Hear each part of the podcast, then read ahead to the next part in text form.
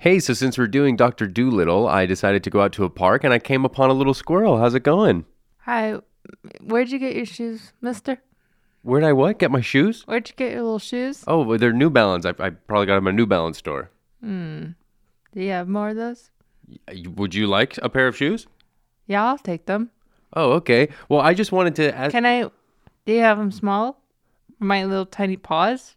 No, I don't. These are my size shoes. Uh, I untied them. oh, okay, that's okay. I'll put them back later. no, I want them now. You just want to take my shoes right now? Yeah, I'm gonna gnaw on them. Okay, I, I just want I'm gonna want. gnaw them down so that they're little tiny New Balance shoes for my little paws. Okay, go ahead. That's like payment for the interview. Sure. Okay, I'm gonna bite your ankle. No, so don't bite my like- ankle. No! Ah! Bad science. Did the movie get it right? Bad science. Or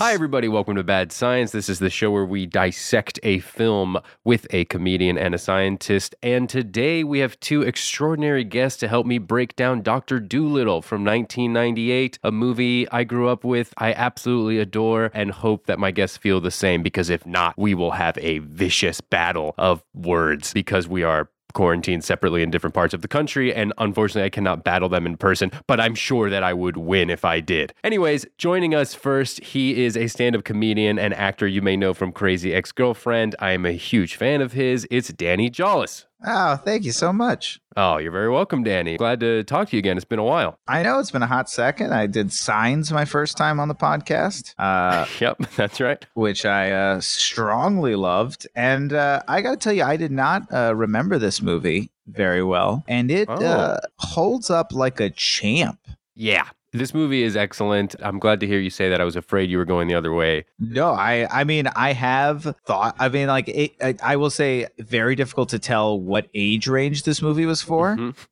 But man, it, it does have multiple laugh out loud moments. Yeah, I absolutely. I mean, I've watched the movie a million times, but haven't watched it in, I don't know, maybe 10 years plus, probably. So it's like I remembered a lot of the moments, but also, yeah, a lot of the jokes hit me sideways, especially I think the Chris Rock lines, the uh, the guinea pig lines, which I really oh love. yeah. Oh, a, cr- a Yeah, excellent. crass guinea pig. I mean, Some- can't get better than that. And before we we hop to our other guest and this film, I also wanted to get an update on you. You have a, a podcast, and I love the title of it. It's called Everything But the Score. Is that right? Yes, that is. That is true. I talk about all the stories around sports. So it's never about what's going on in the field, more about the the athletes and what they're doing, which was a, you know, a year ago or uh, however long ago when I started it was a, you know, it, it, interesting idea. And uh, particularly with what's going on right now, I am absolutely it what athletes are doing. It's it's a great show. It's really fun. It's both funny and also, uh, you know,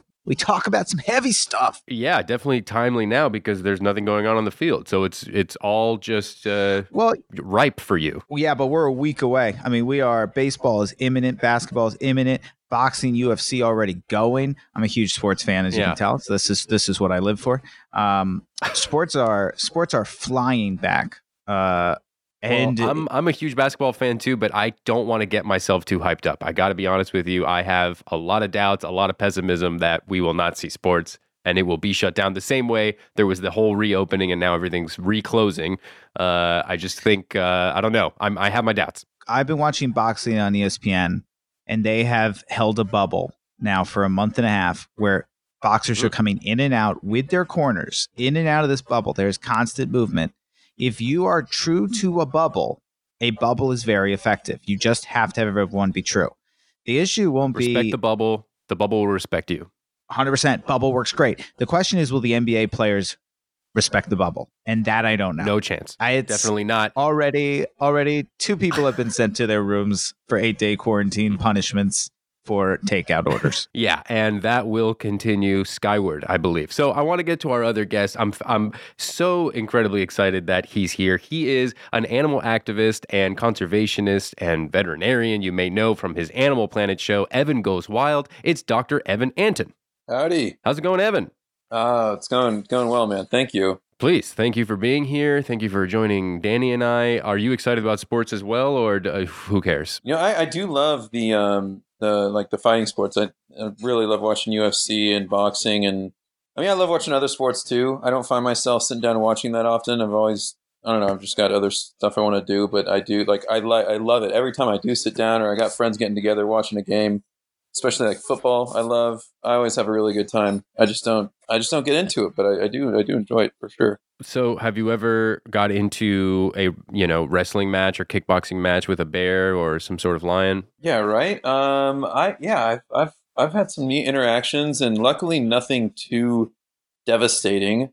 Um, I've done yeah, I boxed my you know few kangaroos and worked with a lot you know bears and lions and all kinds of other animals too, and rhinos and primates and all kinds of stuff. I love working with uh, wildlife around the world, and then I work at a small animal exotics wildlife hospital in or near LA here where I live. I mean, you're pretty jacked up, so I'm just saying, like, you can probably handle yourself with, I don't know, uh, you know, gorillas and stuff. I mean, I would be, and no offense, Danny, but I'm going to put you in my category, wrecked, wrecked very quickly. Oh, I will humbly admit, a gorilla would rip me to shreds. Most of those animals would. I mean, yeah, it's it's it's crazy. You see the, you s- uh, just how powerful primates are pound for pound. It'll blow you away. A little baboon would just have their way with us, let alone a big ape like a gorilla or Oh, really? an orangutan. Speaking of the orangutan, I have to say, I love that the orangutan, and, and mind you, these guys are native to Southeast Asia, uh, spoke fluent Spanish.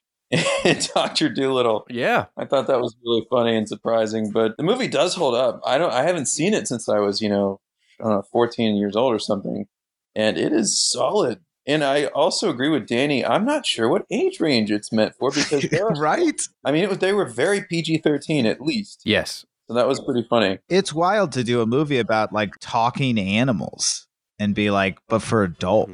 Mm-hmm. Like it's such a clear kids movie, and they were like, we're gonna go adult with it. They did a kill. I mean, Yeah. they did a great job because when we were kids, we loved it. It was an awesome movie. It, it, you know, I think I remember really loving it as a kid, and I wonder. I, it's an interesting lesson in like, oh, I wonder what kids can actually handle. Yeah. Because I don't Mm. remember thinking it was that crazy as a kid. I don't. I, I don't remember being like a crazy thing that we saw. Right. And look at and now as an adult, I'm like, huh, a child hearing these words, and it's like, oh, what actually? What, what, what's so bad about this? Yeah, I feel like it made it more hip or something. Like anytime somebody would curse or relatively curse, get close to cursing when I was younger, I thought that was the coolest thing. So, you know, I guess there's a part of it that's like, I don't know, Aaliyah did like the big song on the soundtrack and, you know, Eddie Murphy's super cool. And now people are like yelling somewhat bad words. This movie's for kids, but it's also kind of cool. And then the adults taking their kids to the movie theater are probably super glad to take them again because they find it funny too. totally. Oh, sure, It worked. it worked. It absolutely worked. It's a great movie. I, I really loved it. I had a great And time the, last the night. cast too. The, I didn't. I didn't realize at the, the age that I saw it. The cast was actually amazing for that movie. All the different voices, you know, starting with Ellen and everything. It was so funny. Oh yeah, the star studded. Yeah, That, that was one thing I definitely did not realize as much when I was little. I maybe would have recognized one or two of the voices, but Right. now watching it, it's like I knew everybody that was in, and it was so cool to hear. Like when Garry Shandling started talking, Yeah. it's awesome. so good. So, Evan, have you been? I was talking to Danny briefly about this lockdown that we're under. Are you locked down as well, or have you still been traveling the world uh, the last few months? No, I got back from my last international trip, which was Australia, helping out some animals after the wildfires at the end of February. I got back early March.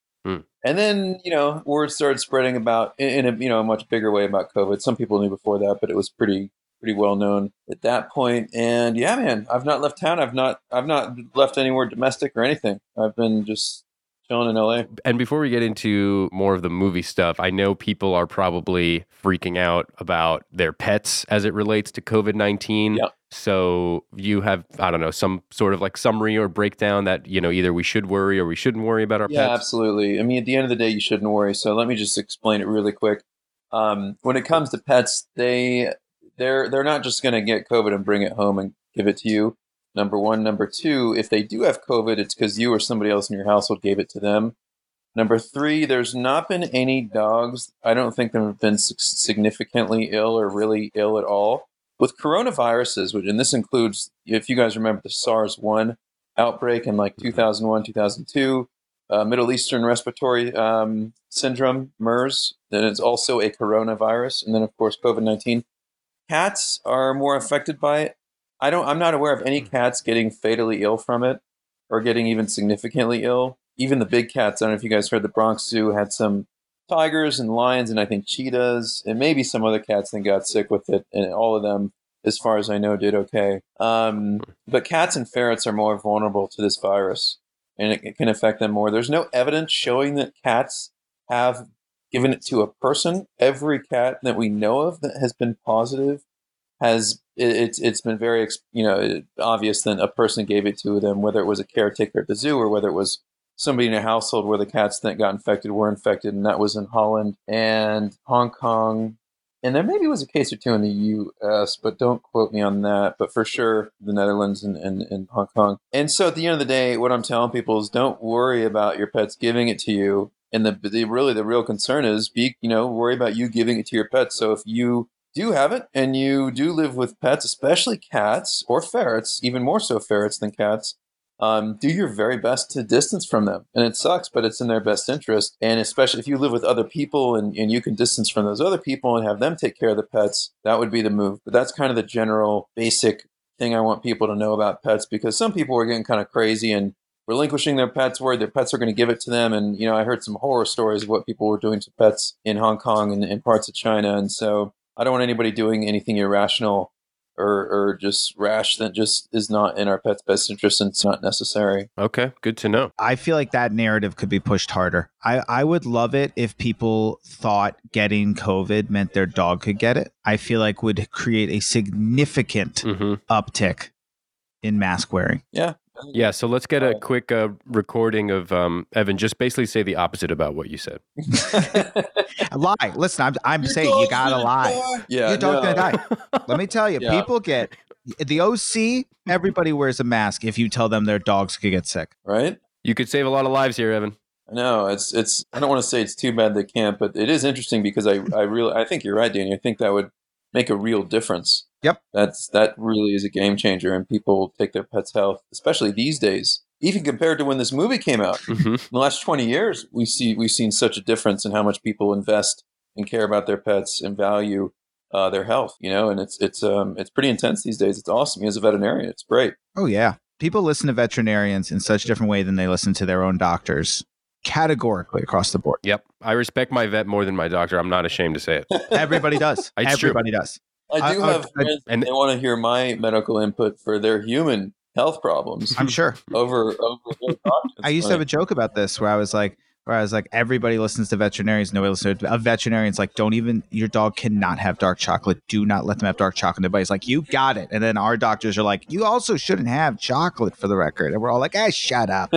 And it's like, what do you know? yeah, like, well, who, gi- who do you want you? And it's like, it's true. It's like nobody listens. Super funny. Um, okay, so wait, on the, the the last thing about the virus is that it came from bats. It originated from bats or some Sure. sort of bat pig Sure. mix. And this isn't the first time, right? I mean, bats have created similar viruses. So should we create some sort of bat isolated island and just never share any sort of ecosystem with bats? Should they be on their own? Bats play a valid role in ecosystems. So, from a, a real ecological standpoint, no, bats are everywhere. They're in just about every continent, Shit. and they they have their role with with um they they have they really have their role in the food chain. I mean, the insect populations will be very different. A lot of other animals depend on bats for food. A lot of bats are big time pollinators, and that's really important for plants and of course other species. So, bats really do have a valuable role. And bats are an interesting animal. You know, they they have such high metabolic needs, and they uh, they have really unique immune systems where their immune systems just aren't as reactive to a lot of scary pathogenic diseases from other you know viruses and whatnot. And so their immune systems just don't have a fit about a lot of these things. And so, and bats are implicated in all these SARS viruses, SARS one, MERS, COVID nineteen, everything. You know, so uh, it's just an Whoa. interesting thing. And the big thing, really, we just need to change how we interact with wildlife. And so the laws in China about how they can farm wildlife and how it's done and and, and you know the the sanitation and, and everything and how it's funded is just horrible. And it's you know you, a lot of people want to blame the farmers and the people catching wildlife and keeping them in these horrible conditions of wet markets, but you do have to realize these people are baroque. I mean, they don't have the funds or ability to do a whole lot otherwise, and it's really the government that needs to step up and say, "Hey, these people depend on wildlife for food.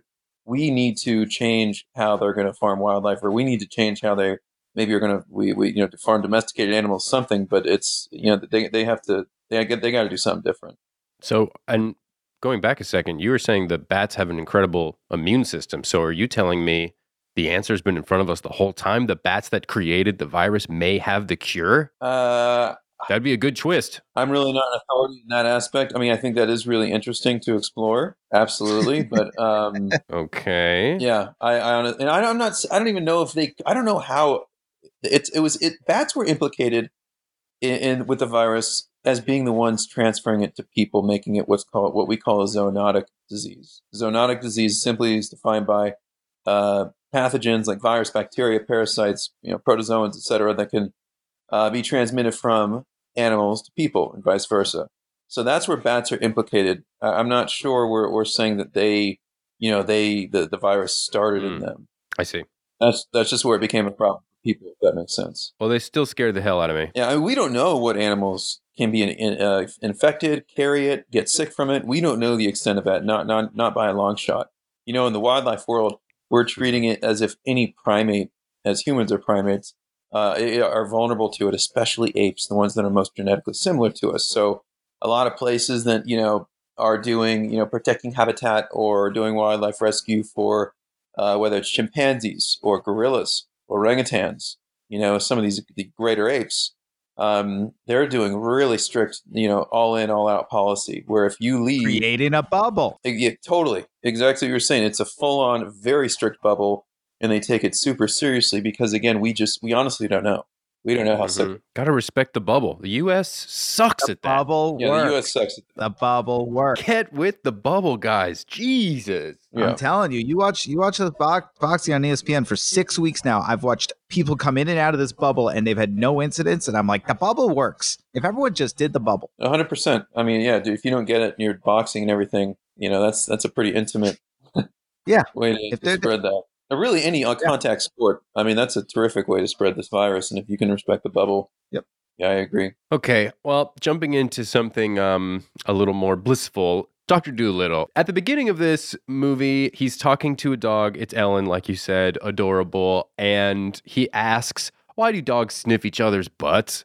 And she kind of explains that it's just their way of like getting to know one another. He goes and sniffs his new principal's butt and gets in trouble. We all know the story. Uh, is that an accurate description? Is that why dogs sniff each other's butts? Yeah, dogs and a lot of animals, um, they have scent glands back there, and they re- release. That's that's that's a, a great spot to to have pheromones.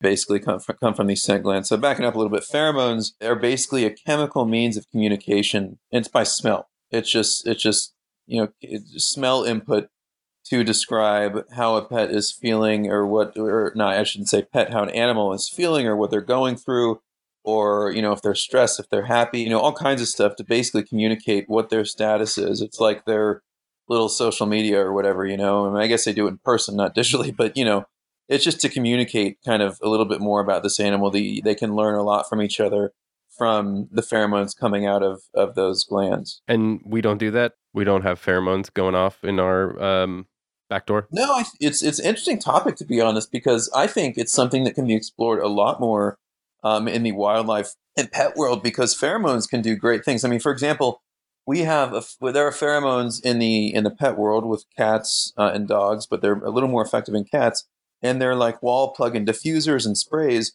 And the pheromones that are being sprayed in this application in households with, say, aggressive cats or cats not getting along or high stress cats, um, are the synthetic equivalents of lactating queens. Or a queen, by the way, is a, a female mother cat, intact cat.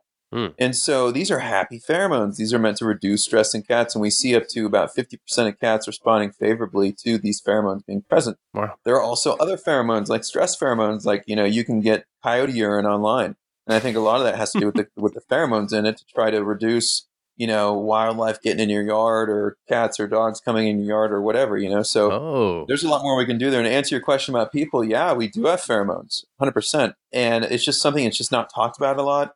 And we don't think about it a lot. And I do think it plays a bigger role in our lives than we realize. Hmm. And I wonder, you know, I mean, like, I don't know, have you guys ever had moments, and this is to- totally me speculating. I've not heard like a, another pheromone expert or, or whatever say anything like this, but have you ever met somebody and you just, you don't, you can't even put your finger on it. You just, you, you just you don't want to touch them with a 10 foot pole. You know, you just, you just, something about them Totally. rubs you the wrong way and you don't know why. I always wonder, are they putting off some pheromone that I'm just not agreeing with? You know, and vice versa. There's other people and you're just like, on paper, you're really not like that incredibly awesome, but I just really like you. You just seem super great. You know, and so it's like I wonder that too if it's just like a pheromone thing. But yeah, it's a every every vertebrate uses some sort of pheromone, as far as I know. And and now and this is to be clear, probably a stupid question. Um, Oh, no But- stupid questions. Thank you, thank you so much. Um, but like, let's say my girlfriend lights a candle that has like a vanilla scent to it because it makes her feel more relaxed. Is that uh, basically a similar premise to putting a pheromone that my dog would like in a, in the house? No, so pheromones are designed really for interspecies, sorry, intra-species communication. So they're actually meant for communication, a means of communication between species. For example, rhinos, you know, will all poop in like the same area, you know, and then when they're all, you know, living in a, in a similar region or habitat, they'll poop in what's called a midden. And a midden is where they all go to the bathroom and poop, and that's where you learn a lot about rhinos. And so you'll see, oh, this guy, he seems like he's an alpha male. One of these guys is an alpha male. Oh, there's a female. Smells like she's an estrus, and I want to go hook up with her. So I'm going to follow that that scent, that track, you know. And so it's all about communication, communicating between a species. And some pheromones can communicate across species, but uh, yeah, it's not it's not it's not just like a pleasing or or whatever smell that makes you feel a certain way. It's it's really meant to communicate within a species, if that makes sense. But is it still something we're picking up uh, through our olfactory? Is that the right word? Uh, senses. Like, in other Yeah. words, we can smell stuff like Danny's saying that is just pleasing or relaxes us, but they're not pheromones. And then we can also maybe simultaneously be picking up or sniffing or smelling a pheromone. Yeah, totally. Wow. Okay, so it's like yeah, almost like different waves going through the air that like you can pick up ultraviolet rays or or sound waves, but they're all kind of happening simultaneously. Yeah. Hmm. Yeah, I mean, you can. Yeah, you're you're totally picking up. I think some of so much of it is just basically kind of subconscious. Wow. You know, but I think I think there's a lot of it every day, and it's. I mean, it's such. I just as as a somebody that works with wildlife and animals and pets, it's a huge part of their world, and it it plays a Mhm. part in their daily life multiple times a day, every single day. And so I just have to think it must be a bigger part in our, our lives than we realize. But I, I think it has to be there and it's just something we just don't think about as much because we're civilized we communicate in so many other forms and we have complex languages and everything else but i think i mean we are animals and we do have a lot of you know still have a lot of the basic instinct and things that we had as we were evolving and i, I think that plays a bigger role than people people know Wow.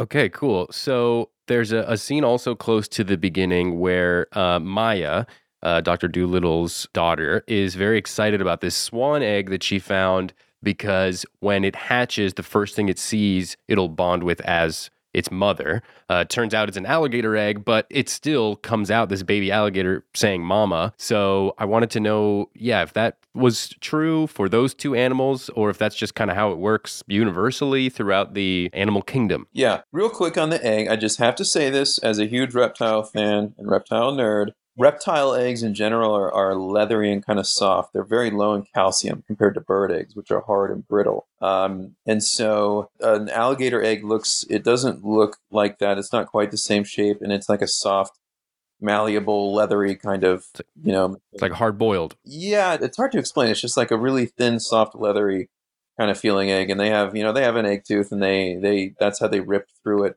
but they're not cracking this egg. It wouldn't look like that. Um, and then what you're asking about, yeah, it's called imprinting, and that is something that um, egg-born animals often do.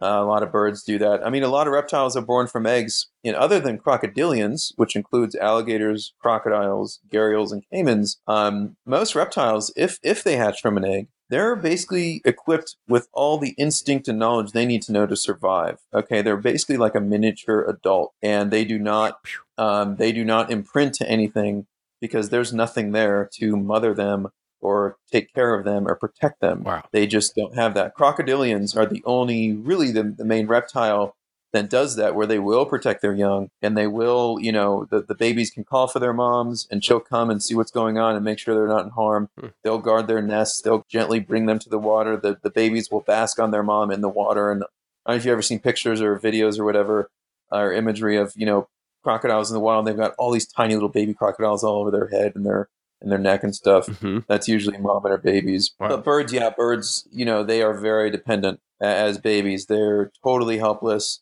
They are featherless. They can't see. They're not born, you know, by any stretch of any means able to survive on their own. They're super dependent. So yeah, it is like an evolutionary adaptation for them to imprint on, you know, those around them and they, you know, assume that, that they're going to take care of them. And in birds, yeah, birds can do that. You get a pet parrot or something, get it at a really young age, it totally could imprint on you. Now, two questions from my end. Uh, one, is that true of humans too? Because I feel like I hear a lot of talk about that, about how like the baby gets born, they throw it right into the mother's arms, etc. And I feel like now we're playing classical music for us when we're in the womb. So I feel like that must be a, a if we're tracking classical music that early, is it also true for humans? And then secondly, is there any uh, animal in the world that is as pathetic as a baby as human babies are? Thank you so much. Uh, well, to answer your second question, I think baby birds are right there. I mean, they are yeah, helpless, there we go. totally helpless. They've got nothing to survive. I mean, their beaks are soft. They can't fly. They can't see.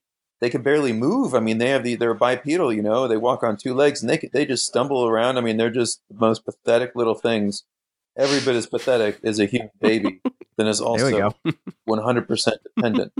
and so to answer your first question, because we are 100% dependent, I, you know, I'm not an expert on the human, um, you know, baby imprinting or whatever it is, but yeah, I would just imagine that is an evolutionary adaptation to imprint on those around you when you're born because you need somebody to take care of it. You need something.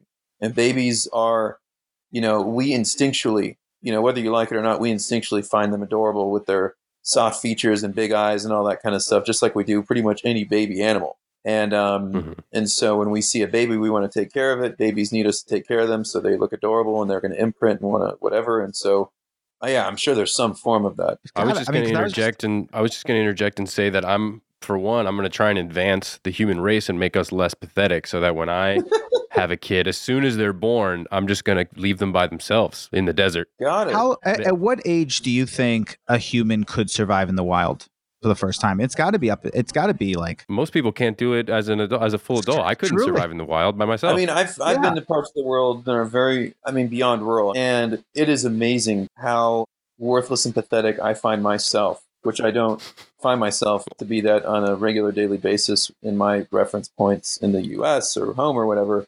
But oh my God, you get out in the bush or the wild or the jungle in some of these parts of the world, and I'm just, I bring nothing to the table. I'm just, I'm just a waste of space and a waste of resources for.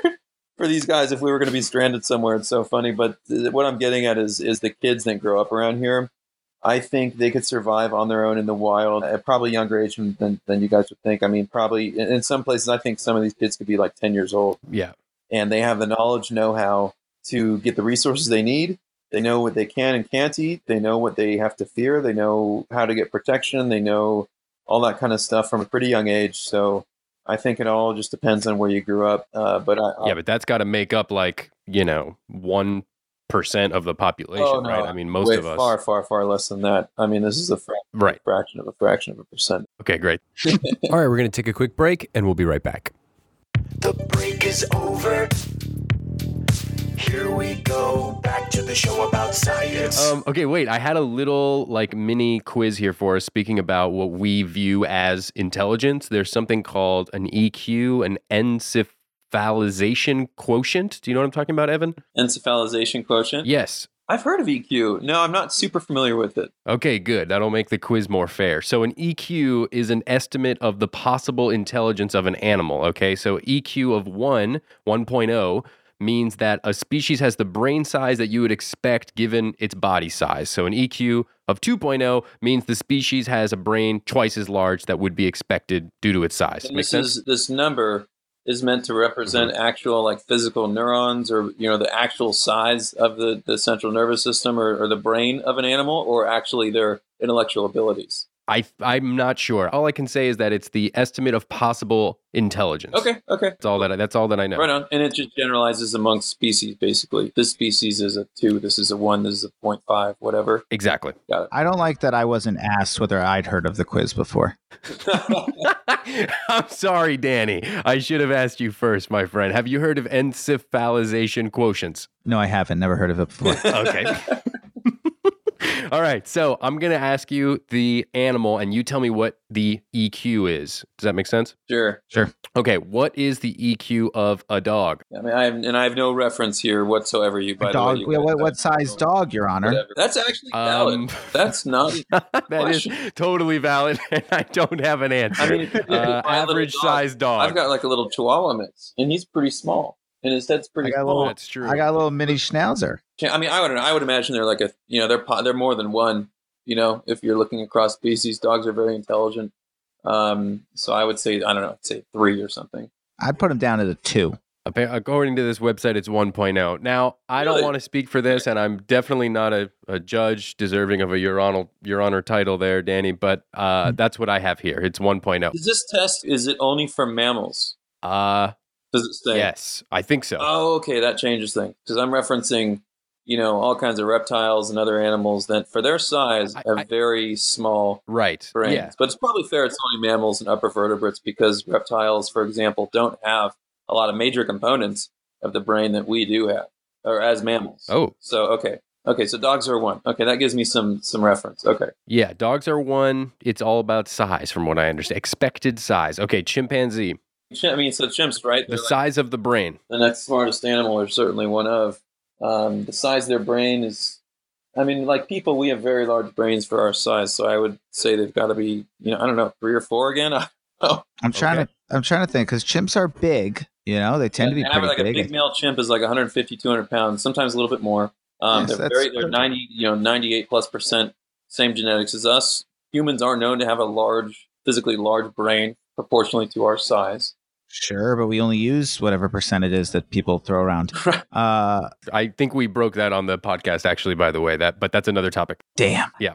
Okay, so then, uh, so I'm gonna go. So I'm gonna go a little bit. I'm gonna go at 2.5. 2.5 is exactly correct, Wow. Danny. Wow! Way to go, Wow! Wow! Thank you so much. Whoa. wow. Really, guys, the bubble works. Okay. How about a dolphin? Very smart.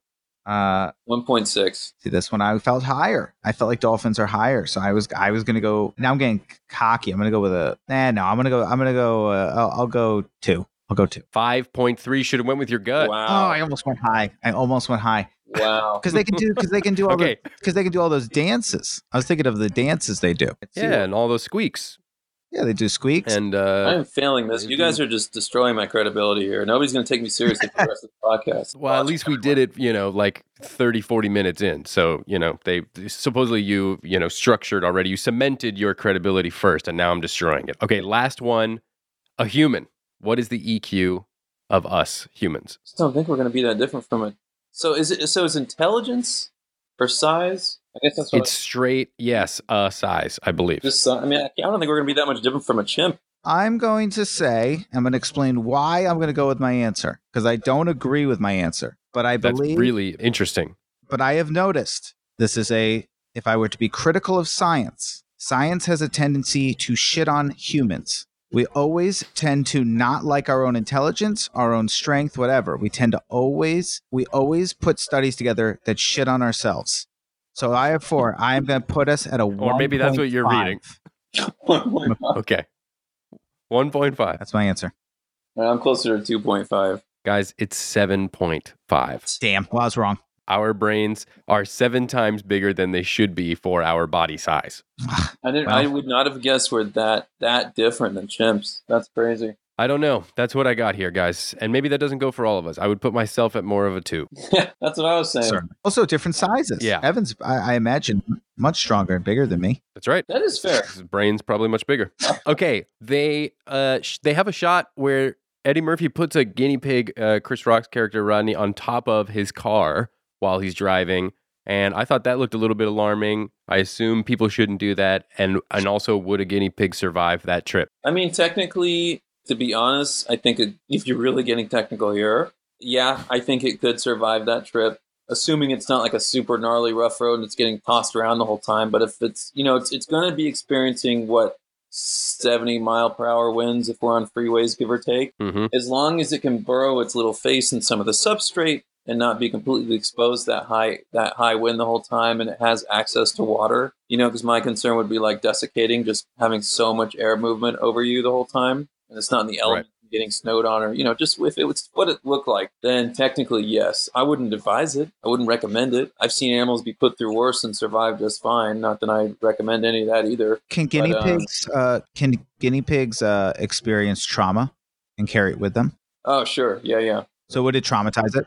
Uh, maybe. I don't know, but I, I could very. Well I mean, guinea pigs are pretty straightforward, simple animal mammals. Relative. I mean, there's a lot of other more simple animals, but I could see you doing that with a guinea pig, and then you know, giving them the resources that they need and giving them a more comfortable setting, and they'll be just their normal selves. I don't think he's going to be. I don't think it's going to change that guinea pig. There you go. Yeah, I mean, I was reading, piggybacking on what you're saying, Danny, that like, I mean, and I got into some weird stuff which we don't have to dive into as far as like animal telekinesis and people that are trying to communicate with animals in all sorts of ways.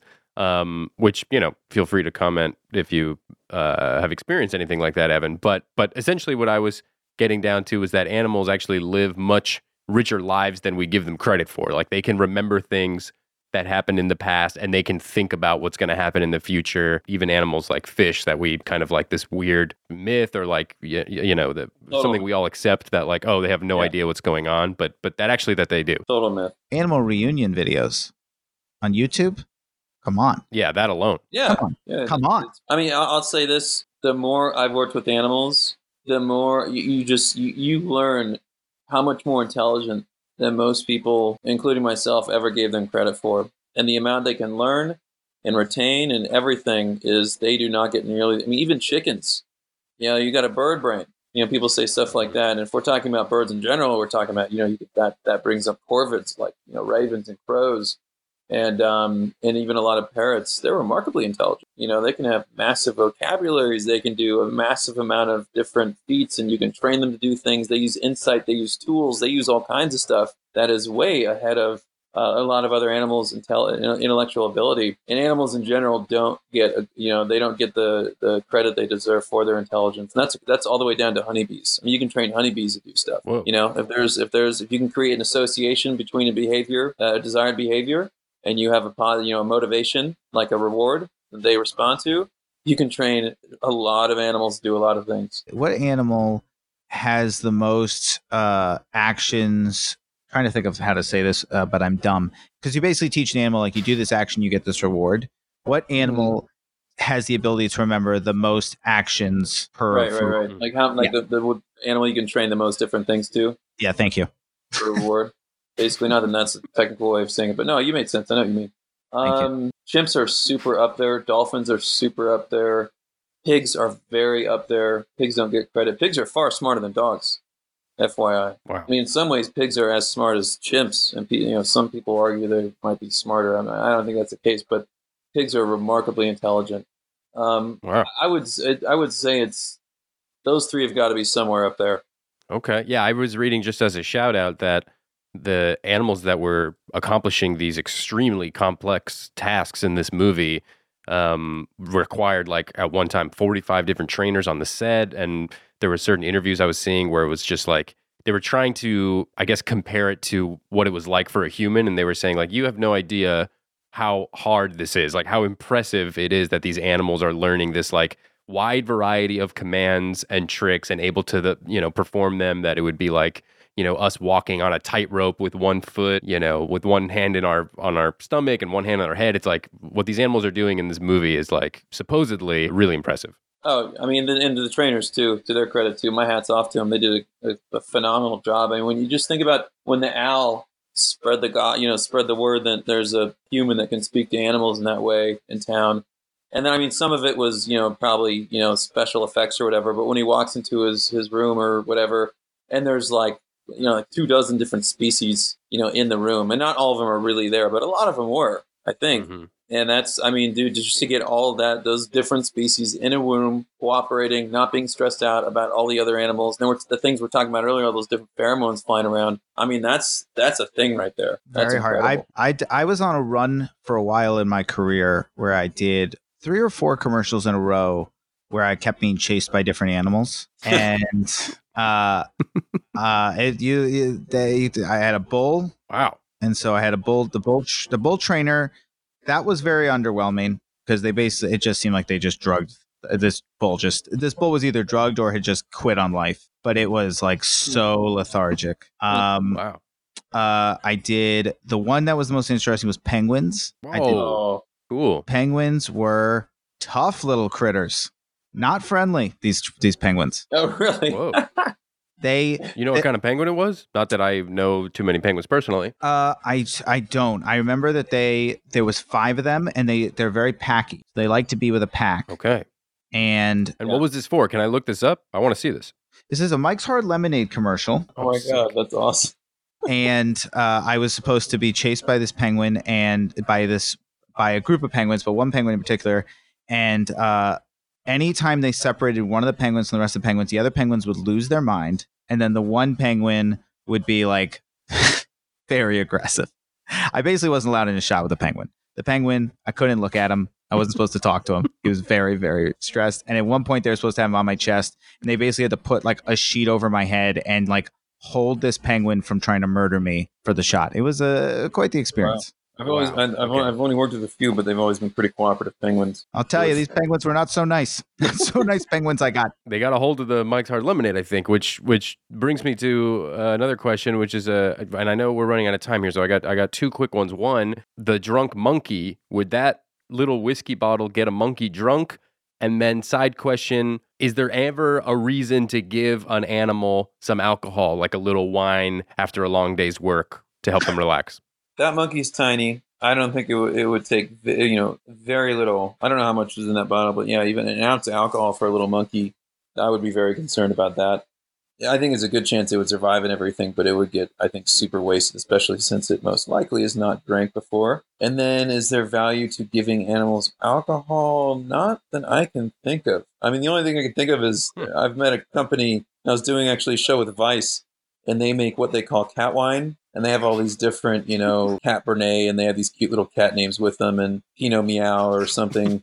And but really it was catnip infused beet juice. And then they uh you know would give the cats the wine and let them kind of have fun with the catnip. But as far as actual alcohol to animals not not that i can think of at the moment. How successful is that company? How big is the market for people that want their cats to have wine? Yeah, good call.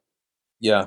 Uh i don't know. I mean they seem to be doing okay. You know it's just a one shop place. It was in denver and I, I've heard of actually other people doing it these days. This is a couple years ago I met them, but um, I mean it's a cute idea. They, they had a rescue with like cafe stuff for people too. It was like a cat cafe. They sold cat wine. Do you guys want to expand on that? Do you guys want to collaborate and have um, a company that has all sorts of like, you know, things that look like real hard drugs for animals? I I like that actually. That's a pretty funny idea. Okay. I'll do the Okay. prescription side. Yeah, you take I was prescriptions. I was not expecting that. And I don't know if you guys have experience with any of the uh, street narcotics or whatnot, but I think that sounds. We can talk off mic.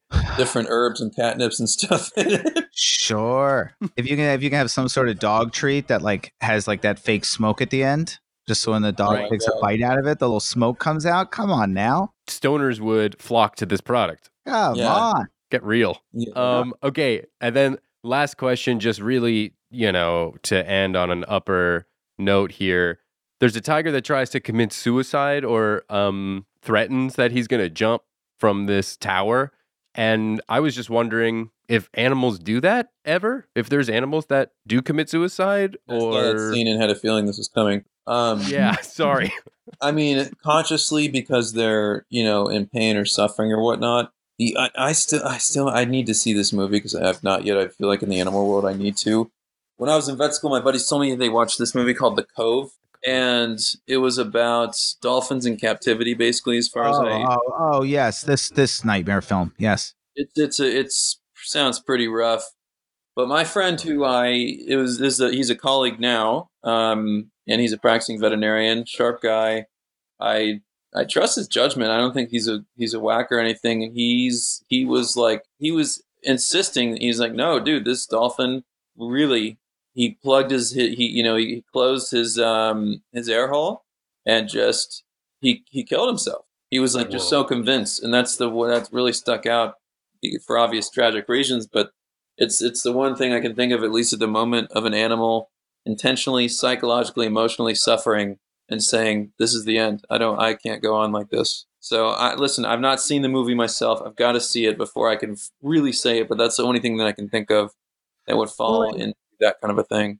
Well, I, I, I- I am a slightly. Uh, I've been described as an anxious person, and that is translated to my animals. And so I can say that I definitely have seen animals get very anxious. Like my, like Oh yeah, we had a dog. We had a beagle growing up, um, and the beagle. You actually, I am so curious if you've heard of this before because we were told this was not crazy, but we came home one day and my beagle's eye had popped out, and What? we we drove it to the vet, and they were like, "This isn't super uncommon with beagles. If they get very stressed, it can lead to their eye popping out." Were we lied to, or is that a real thing that happens? I've no, yeah, I've never. I mean, it's not uncommon for that to happen, and so, um, Ethan, ba- so basically, crazy. what we call proptosis, where the eye, it like it's it's still, you know, it's not like the eyeball's sitting there on the floor. It's like it's out of its socket Attached. in Yeah, the yeah. face. There. Hor- horrific, horrific, Horrific. sight. Jesus. Hundred percent, super scary, especially to see as a kid. That's that's super scary. That's a really horrible sight to see. Um, I've never was- seen I'm- it without I'm fine for the record. physical trauma. Debatable. you know, or, or unless the dogs had it happen before, it might happen on its own. But or, or with, I mean, you, there's got to be some kind of trauma or something. Anytime I've ever seen I've never heard of a stressed out dog, you know, that already has a predisposition to it because their, you know, their eye already, you know, has a lot of it exposed outside the head. Like some of our, you know, brachycephalic breeds or Chihuahuas, they've got a lot of eyeballs sitting on the outside of their actual skull, right, compared to other dogs that won't, wouldn't be as prone to that. But I've never heard of it just like you come home and oh, oh, you know, you know, fluffy prop toast again. You must be really anxious today. So no, it was were they Shove it like, back in. He was so stressed, and then they're like, speaking of which, you know, Danny, we want to we want to take you to. It was just like we want to take you to therapy. We're worried about you. Was this like some like they wanted to like I don't know like they used it to just make you feel like you had something to do with it to get you to do something or something weird like that? I don't think so, because it was the vet. The vet wouldn't know my personal anxiety history. Oh, that's right. That's right. The vet said that. It was, it, but it's a good. And uh, listen, it's a good theory. You, you floated it definitely. oh, I've been lied to by my parents many times about many issues so, that I've had to they, uncover. they got him at the vet first. Like you just need to tell him the Yeah. dog was stressed. Uh, I well, because I remember we looked around because we were like something must have happened, Sure. and we looked around the house and nothing had fallen, nothing had gone down, and so we brought him in. They were like, "What happened?" And we were like, "We actually looked. We can't figure out what happened." And then they Hmm. said that, and then they popped it back in, and then it was always wonky Whoa. For the rest of its uh, life. It had a wonky eye, and it was real fat. It was a disgusting looking dog. No, obesity can, can predispose you to that for sure. And then being like the dog breeds like we, we talked about. So, hmm, yeah, I don't know. Wow. Well, um, I'm sorry that I led us down this path. Uh, we were having such a good time. I have more horrific. I have more our- horrific childhood dog experiences. If anybody wants to hear them, I got hundreds. Great. Uh, maybe we can all meet back up for Doctor Dolittle two. I I don't remember Doctor Dolittle two at all. Zero percent. I don't even know. I I don't know if I missed it. I don't know what happened, but I did see that there is a Doctor Dolittle two with Eddie Murphy. Did they make a new one? too? really? They made a new one, but I I, I gotta say I haven't seen it. But the reviews were scathing. Who, who I- was Dr. Dolittle? Robert Downey Robert Jr. Downey Jr. I have. Uh, Yeah. They did a Doctor Dolittle three, Your Honor. Yes, that's Wow. please stop, stop calling me that. But yes, that is true. I don't think I've seen any of those. I did, I did obviously saw the first one, but I don't think I've seen the sequel or the third or the new one. Were you were you speaking from experience there, Danny? Are you a fan of the third one? Is that why you bring it up? No, I I looked because I was like, when when did the second one come out? And then all of a sudden I saw a third one. Yeah, this the first one was such a monster and made Mm. so much money that it makes sense there were so many sequels. But yeah, maybe we can uh, you know meet back up uh, in whatever another half year when the U.S. has still closed down and talk about Doctor Dolittle two and all your horrible dog stories, Danny. I got a hundreds. real dark episode. um, okay, well, listen, thank you both. This has been super fun. Uh, where can people find uh, each of you? Danny, I also saw, uh, which I didn't mention before, that you're hosting a trivia show. Is that is that correct? Okay, so uh, yeah, well, kind of. So uh, there's a company called Don't Tell Comedy. They do uh, that. I love them. They do a lot of shows uh, in everywhere but a comedy club, basically. Um, Okay. And so when all this happened, we sort of were like, well, we want to do something creative. There's time we were like, what if we did something that was like interactive, that was a little, but still felt like stand up. So basically, what we do is we do is not just a trivia show. 'Cause Pardon I? I, I, every time someone says trivia show, I like, I like have like a conniption because I'm like, I'm not a trivia host. But what we do is we host this trivia show, but every category is presented by a different comic. Uh, and so they do their own creative spin on it. Uh, and we basically, it's like, it's like a show. It's like an hour long show. Um, Okay. and it's really fun. But you can So play along. I, I do host it and I am a part of it and I am technically a trivia host, but, uh, I, I, I have a little tweak out over here every time I hear that word. Um, but I do do that. Uh, and that's every other Thursday. Um, Okay. Plus, we're now doing, so we might be doing it for more places. But yeah, so every other Thursday at least. Uh, and we have give out nice prizes. Lyft and Liquid Death are our two sponsors. Um, and then uh, my podcast, Everything But the Scores, uh, is very fun. Fun sports stuff. Talk about the heavy issues. Talk about the light issues. Um, Great. And then, uh, and then in general, I mean, other than that, I mean, you know, just sitting at home. Uh, but you can follow me uh, uh, at Danny Jolles on all things. That means a lot. That's it. Absolutely. Thank you for joining us. Uh, you're the best. And You're the uh, best. And Doctor, no, get real. Uh, Doctor Evan, you got uh, something you want to tell the, the fine folks about? Yeah, absolutely. So I'm very excited about a show I'm also doing with Seeker Hey. called Tusta Tales. It's on Facebook TV. We just aired episode two last week. Episode three will be airing tomorrow. Uh, and what we're doing, it's a short form kind of series, and we're just delving into uh, specific abilities or adaptations of specific species in the animal world. Um, tomorrow, I believe, is cheetahs. And so we're talking about how and why cheetahs are so fast. Um, and so, yeah, we're, it's it's been a lot of fun. The team is awesome to work with, and we, we're getting into Yeah. some pretty nitty gritty facts. Like I've actually learned a lot through um, making the show with Seeker, so it's been a lot of fun. And that's on Wednesdays that we get that up on Facebook. I'll share it on my Instagram too. That is also we can find a lot of my work, and that's at at, at um, Dr. Evan Antin, Dr. Period Evan Antin. And then I'm also super stoked on my book. It's my first book. Whoa. Hey, And- let's. Yeah, it's called World Wild Vet, and it's basically just it's kind of my story since um you know being a young wildlife enthusiast you know in college uh invol- evolving into a you know a veterinarian that works with wildlife and, and wildlife conservation and um yeah a lot of fun stories crazy wildlife crazy animals around the world all kinds of weird you know nutty travel and tropical diseases and it's fun and happy and it's sad and it's everything and it's it's been a real adventure to write. And that that so there's pre-orders open now but we're releasing that on october 27th but we've just been like finalizing just the last little things and i'm i think i'm like one short edit away from being completely finished with the actual work in the book so i'm freaking stoked about that. It's been a lot of work Nice. Well, congrats. I can't wait to read the book. Yeah thank you guys i really appreciate it Yeah, of course. And welcome to the Seeker uh, Biodome. They're the best. Uh, you know, if you need any, uh, if you need any help with that, I'm sure they will help you. I don't know anything uh, about anything, so I won't be able to assist at all. I want to tell people, uh, my my band, the Cooties. I keep forgetting to bring this up on the on the pods. Uh, has released a new music video. It's called The Calling. Go check it out on YouTube. all right Uh, thank you both so much. Um, I really had a great time, and yeah, talk to you next time. See you later. awesome thank you guys nice meeting you danny Hey, great you, man. Bye bye. Bad Science is hosted and produced by me, Ethan Edenberg. Our associate producer is Emily Feld. Our engineer is Jeremy Schmidt. Bad Science is edited by Lucas Bollinger, and our social media is managed by Blue Whale Media. Shout out to EJ and Kate. And the executive eye popping out of a socket deucer is Brett Kushner. Oh, follow us on Instagram at Bad Science Pod. If there's a movie you'd like us to discuss on the podcast, feel free to email at badscience at seeker.com. That's badscience at seeker.com. And please leave us an iTunes review. Give us five stars. I sound like an Uber driver, but it does help. It makes sure people know about the podcast, which we really appreciate. Thanks for listening. Bye.